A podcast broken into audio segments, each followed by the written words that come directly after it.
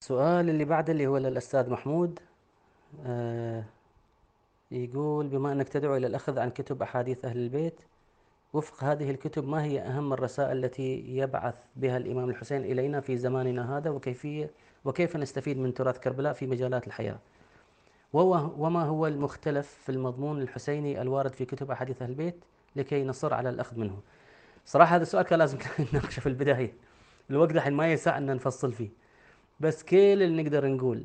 أقل شيء إذا ركزنا على رواية كربلاء ما عاد راح ننشغل في آه، النقاش في الأمور الثابتة وغير الثابتة. شوف إحنا الحين عندنا كثير من المبالغات اللي إحنا للحين مصرين على نتمسك فيها. وعندنا مثقفين اللي يقولون هذه مستحيل تكون صحيحة هذه مبالغات مثلا. وعندنا بعض المسائل التاريخية اللي تشوف إن إحنا نصرف محرم كله أخذ ورد هذا ثابت هذا مو ثابت هذا ثابت هذا مو ثابت.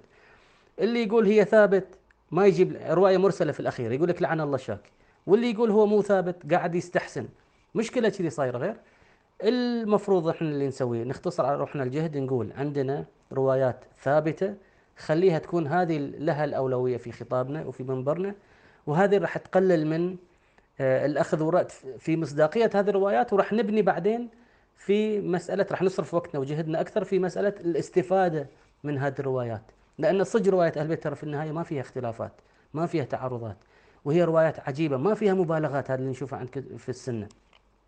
وتنبهنا على أمور غيبية كثيرة آه يعني خسارة ما قاعدة توصل لنا لأن إحنا شاغلين روحنا بهذه الأمور. شنو هي هذه الأمور اللي آه، موجودة عند الشيعة أو عند أهل البيت؟ ما موجودة عند غيره سردها الحين صعب ما عاد في وقت. شفتوا الوقت؟ يعني ما عاد يسع أن أسردها. إن شاء الله يمكن في المستقبل نوفق له ذكر مثل هذه الأمور.